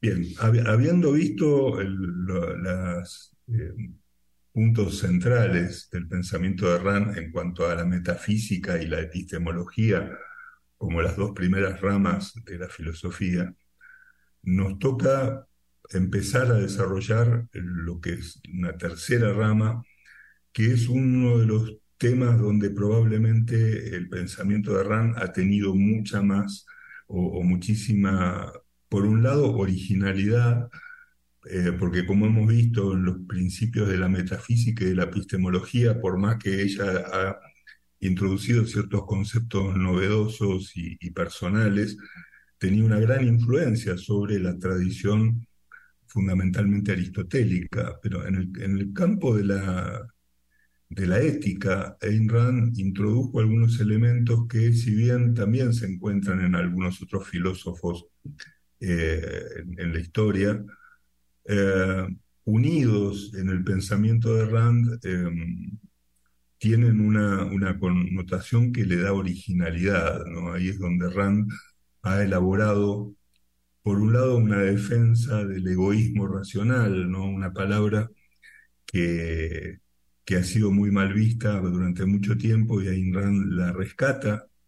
Eh, y por otro lado, la idea de que los códigos morales y la moral es una cuestión de cada individuo y no, es una, no hay unas morales colectivas o morales generales. Y, a partir de entender a la moral como un código de valores individual, eh, digamos, hay un desarrollo de la, de la moral como ciencia que es bastante original en el pensamiento de Rand. Eh, esto del egoísmo, ¿no? Hablamos de que uno de los libros más conocidos y más famosos y, más leídos de Rand, eh, entre sus libros eh, de ensayos, es La virtud del egoísmo. y, en la introducción ella explica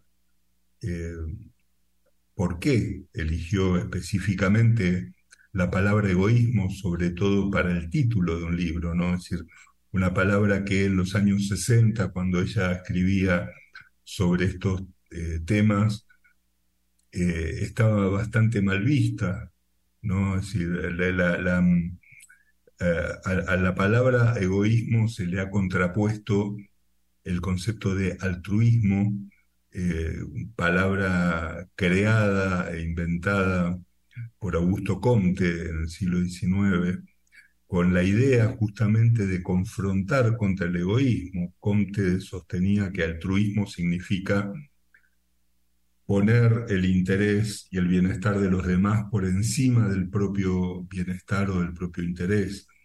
Eh, específicamente, no hacer cosas en favor de los demás, porque eso es otro concepto que veremos más adelante, que es la benevolencia, que es una virtud muy importante y que está asociada al egoísmo eh, sino el contrario, lo que Comte proponía allí es que poner el interés de los demás y el bienestar de los demás por encima incluso del propio interés y considerar que ello es algo moralmente bueno, beneficioso. Em, Rand ataca ese concepto y, lo que dice es que si uno analiza, por ejemplo, los diccionarios eh, ingleses, donde eh, cada diccionario no existe una autoridad del idioma, ¿no? los conceptos no tienen una definición oficial como los de la Real Academia Española en el idioma castellano, sino que cada diccionario define como quiere y hay una especie de orden espontáneo donde finalmente las definiciones van coincidiendo. Pero, eh, decía Rand, en, en el idioma inglés, el, eh, el egoísmo ha sido definido por los diccionarios como preocuparse por el propio interés. Y dice Rand, esto primero no tiene nada de malo, eh, las definiciones, si son objetivas, están definiendo precisamente eh, conceptos y por lo tanto esos conceptos en principio no son buenos ni malos, sino que son conceptos, y luego habrá que pasarlos por el tamiz de determinado código de valores para determinar si son buenos o malos. pero decía Rand, la definición de egoísmo que traen los diccionarios ingleses como eh, preocuparse por el, fundamentalmente por el propio interés, es algo que todos los seres vivos hacen. Algunos lo hacen automáticamente porque está dentro de su código de respuestas automáticas. las plantas buscan el agua en la tierra, buscan la luz para hacer fotosíntesis.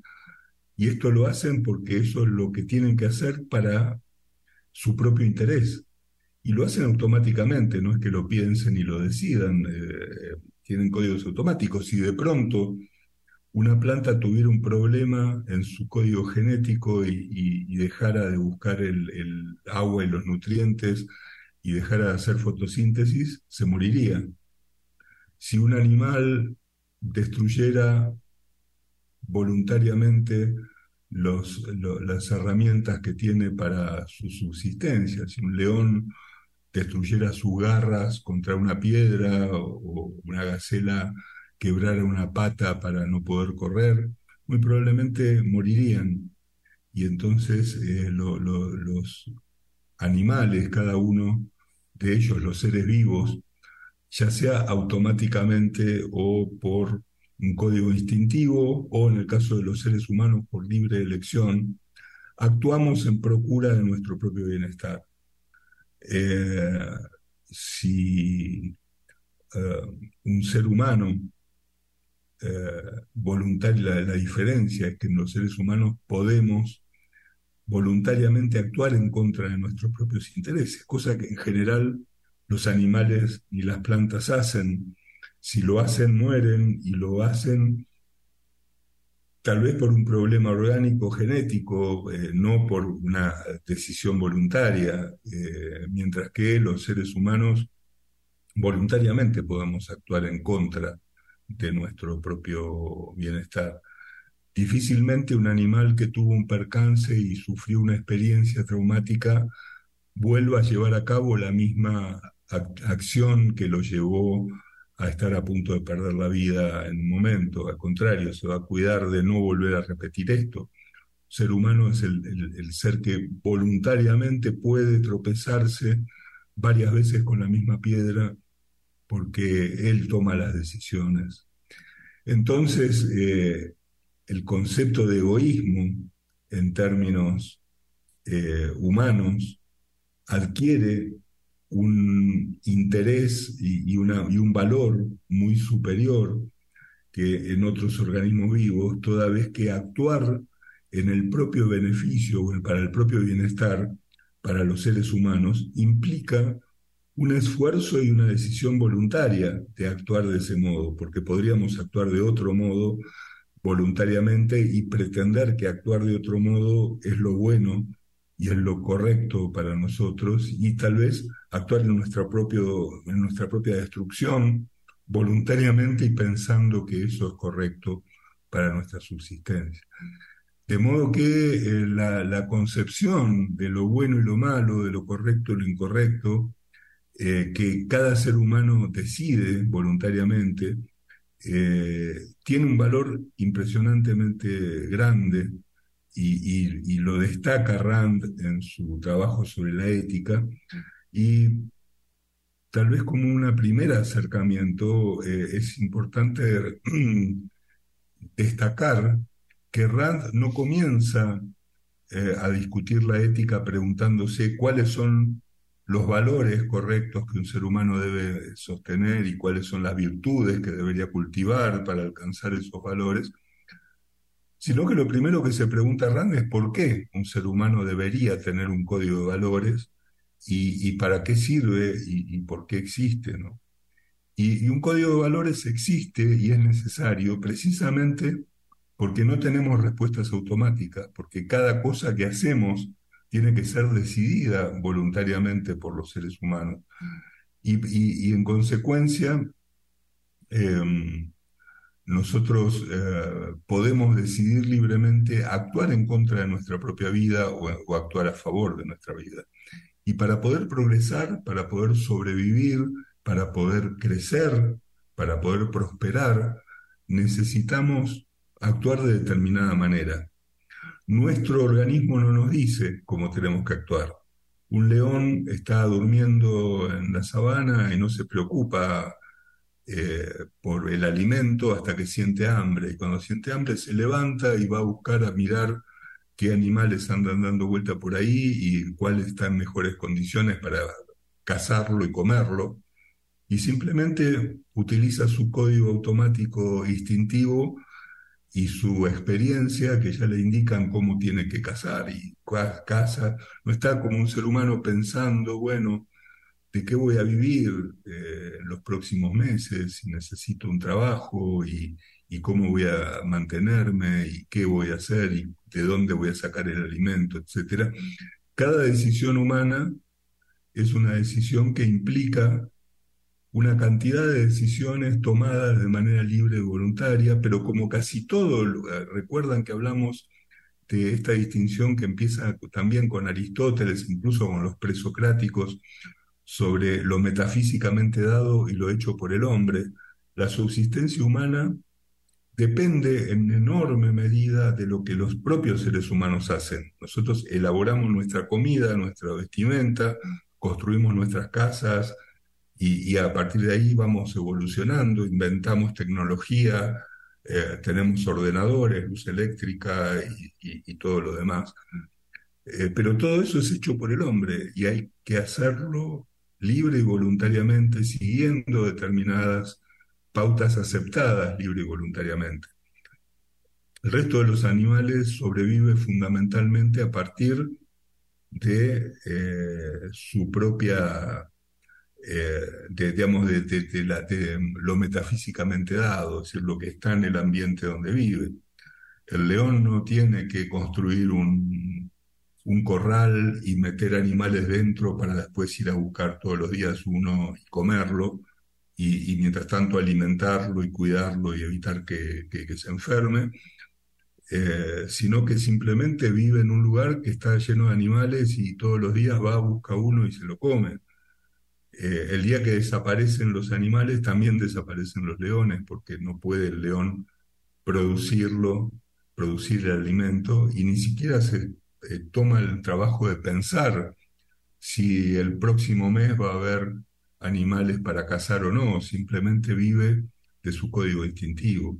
El hecho de que la mayoría de las cosas que nosotros eh, necesitamos para vivir las hacemos nosotros mismos, torna crucial que, cuál sea el código de valores a partir del cual tomemos nuestras decisiones y actuemos hacia el futuro.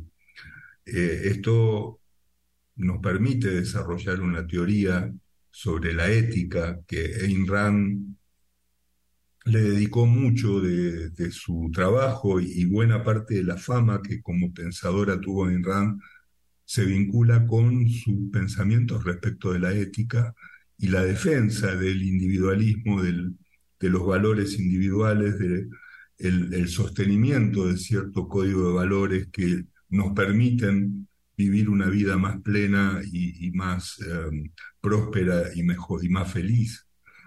Em, eh, estos puntos son los que vamos a ver en, las próximas sesiones, que van a estar basadas fundamentalmente en eh, explicar eh, si cada uno eh, debe decidir libre y voluntariamente el código de valores por el cual va a conducir su vida, esto nos lleva a pensar, digamos, a, discutir respecto de cuáles deberían ser esos valores que un ser humano debería respetar si quisiera llevar una vida conforme con su naturaleza de ser humano. Este esfuerzo intelectual de Ayn lo hizo y en la próxima sesión vamos a avanzar sobre justamente la definición de un código de valores y los valores y las virtudes que Ayn Rand consideraba que eran positivas para una vida humana eh, eh, adecuada, y esto vinculado con los conceptos sobre el bien y el mal, sobre la felicidad y la infelicidad, sobre el sacrificio, el altruismo, la benevolencia y otros conceptos eh, filosóficos vinculados con la ética que Ayn Rand desarrolló a lo largo de su trabajo.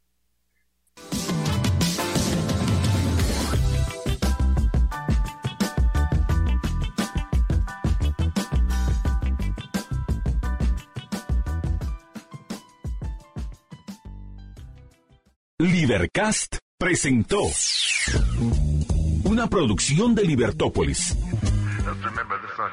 Recuerda suscribirte y dejarnos cinco estrellas para que continuemos trabajando en producir más podcasts de tu interés. Libertópolis.